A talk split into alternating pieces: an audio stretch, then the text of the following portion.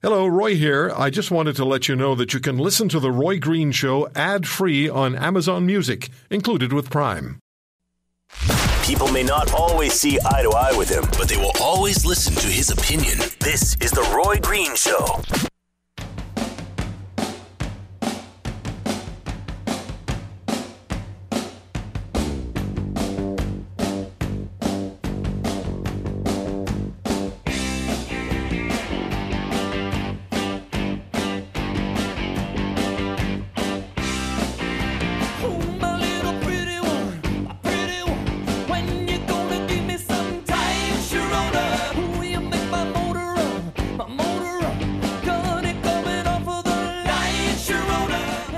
Next hour, we're going to be speaking about uh, Tony and Helen Samaroo from Nanaimo, who were targets of Canada Revenue Agency, so much so that a federal judge ordered CRA to pay them a million dollars in damages. We'll have the lawyer for the Samaroos joining us, and I'll be asking you if you've had any encounters with Canada Revenue Agency that have left you with a very bad taste in your mouth. I'll never forget a guest in the studio sharing with us what happened to him, and I'll relate that. But we'll talk about Revenue Canada or Canada Revenue Agency. Spent $300,000 to change the name from Revenue Canada to Canada Revenue Agency. Money well spent. Now, this hour, uh, I want to begin with this, and it's something that we need to keep talking about. And that is when politicians revert to r- racial attack. Now, we've had provincial premiers, and most recently our prime minister, suggest that there's a racist element in this country. Canada can do better. Canadians can do better. You've had Kathleen Wynne, the Premier of Ontario, suggest that there's there was a racial element, perhaps, when Canadians challenged the security systems that were vetting Syrian refugees coming to this country. Philippe Couillard, the Premier of Quebec, joined her in that. Who are they pointing at? They're pointing at white Canadians. That's what they're doing. And that has to be talked about. And it has to be challenged. And there was uh, this week in, in Ottawa, Conservative Member of Parliament Maxime Bernier, the former Foreign Affairs Minister, rejected a request to meet and discuss significant differences from Liberal Party of Canada MP Selena Cesar Chavagnes after a series of Twitter challenges, and you've probably heard about this, right? On the issue of race and identity politics, the immigration minister, Ahmed Hussen, had uh, been talking about or tweeting about uh, the federal budget being um, helpful to people who were in minority communities. And Bernier said uh, targeting specific Canadians by race is divisive and contrary to the idea of being colorblind. And Mr. Hussen and uh, Ms. Caesar-Chavannes accused Bernier of ignoring the fact that minorities are treated differently.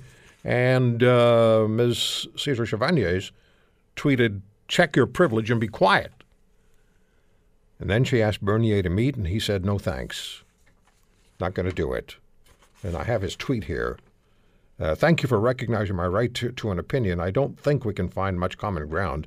Beyond that, however, you and Mr. Minister Hussen implied I'm a racist because I want to live in a society where everyone is treated equally and not defined by their race. So that went on in Parliament.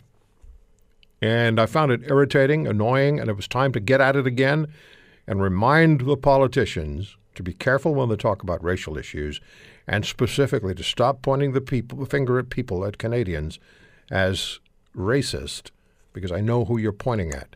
I had a conversation with Ujjal Dosanjh, the former Premier of British Columbia, who grew up in India, a remarkable man who uh, experienced a great deal in this country, almost had his life erased, allegedly by Mr. Atwal, who's back in the news. But I want you to have a listen to part of the conversation that I had with Ujjal Dosanjh about this very issue. We have on this program and recently talked about politicians who play the race card and do so, it appears to many of us, simply in order to generate favor among different groups of voters. And there's nothing more cynical than that. And we questioned uh, the prime minister of this country consistently saying Canadians can and must do better.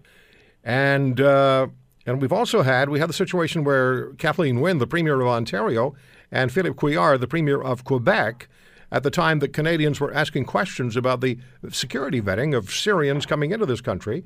Uh, the Premier of Ontario, the Premier of Quebec, started to suggest that those Canadians who were asking those questions were playing the race card. At that time, Ujjal Dosanjh uh, responded, and Premier, you did that with a with a piece in the National Post where you said you wrote, Premier Wynne, are you calling me a racist?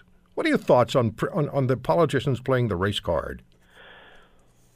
Well, I think that that I think you know sometimes when you raise legitimate questions as Canadians about security, about those kinds of issues, um, people are quick to um, uh, try and take you down by saying that somehow you're being racist, and and I think one of the one of the problems in Canada that that we are contending with, as the rest of the world is contending with, is um, is the sort of uh, as my friend Tarek Fatah calls the sinkhole of identity politics.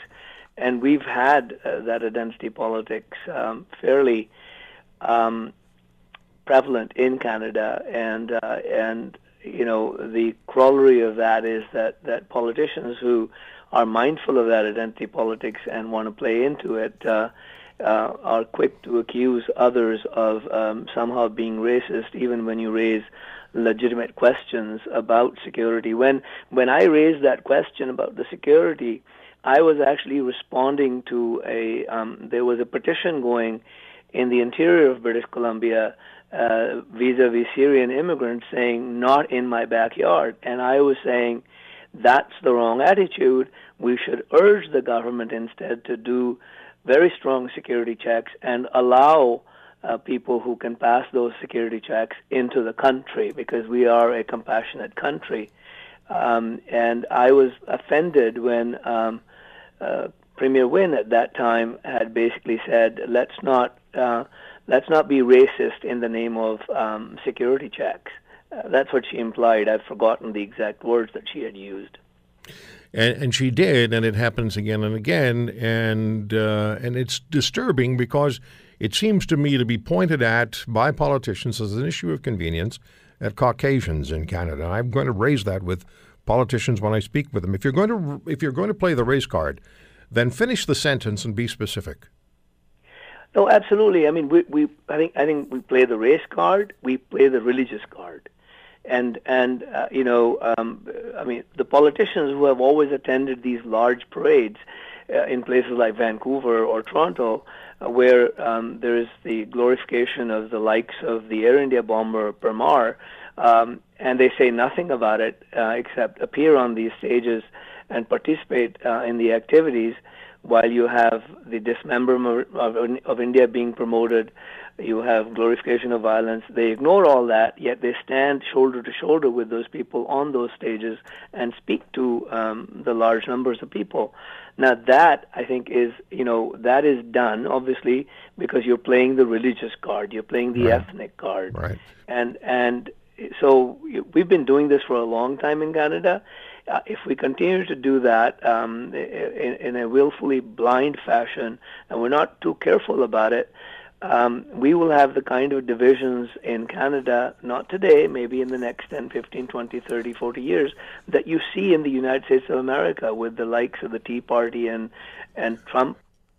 So there's Ujjal Dosanjh, part of the conversation I had with him on this issue of the race card being played by politicians when it's when they think it's in their favor, and uh, they're always comfortable pointing at Caucasians and playing the race card and uh, uh at, at white people at white Canadians, and how is that not ultimately ignorant and ignorantly divisive? People, we have to call them on this. I was looking at a story on Global News on the CKNW website in Vancouver. Posters put up by a BC school district as part of a new campaign surrounding racism and white privilege are raising some eyebrows. Quote, I have unfairly benefited from the color of my skin.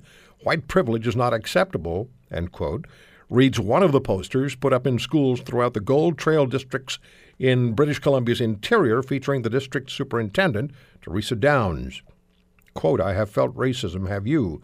End quote, reads another poster showcasing the district's principal of Aboriginal education, Tammy Mountain. School district, uh, let me see here. Down said uh, they decided to launch the campaign as part of the district's conversation about colonization, racism, and prejudice. We feel that when any group that is defined as a minority is being impacted by racism, you also need to have the conversation that someone is benefiting from that racism.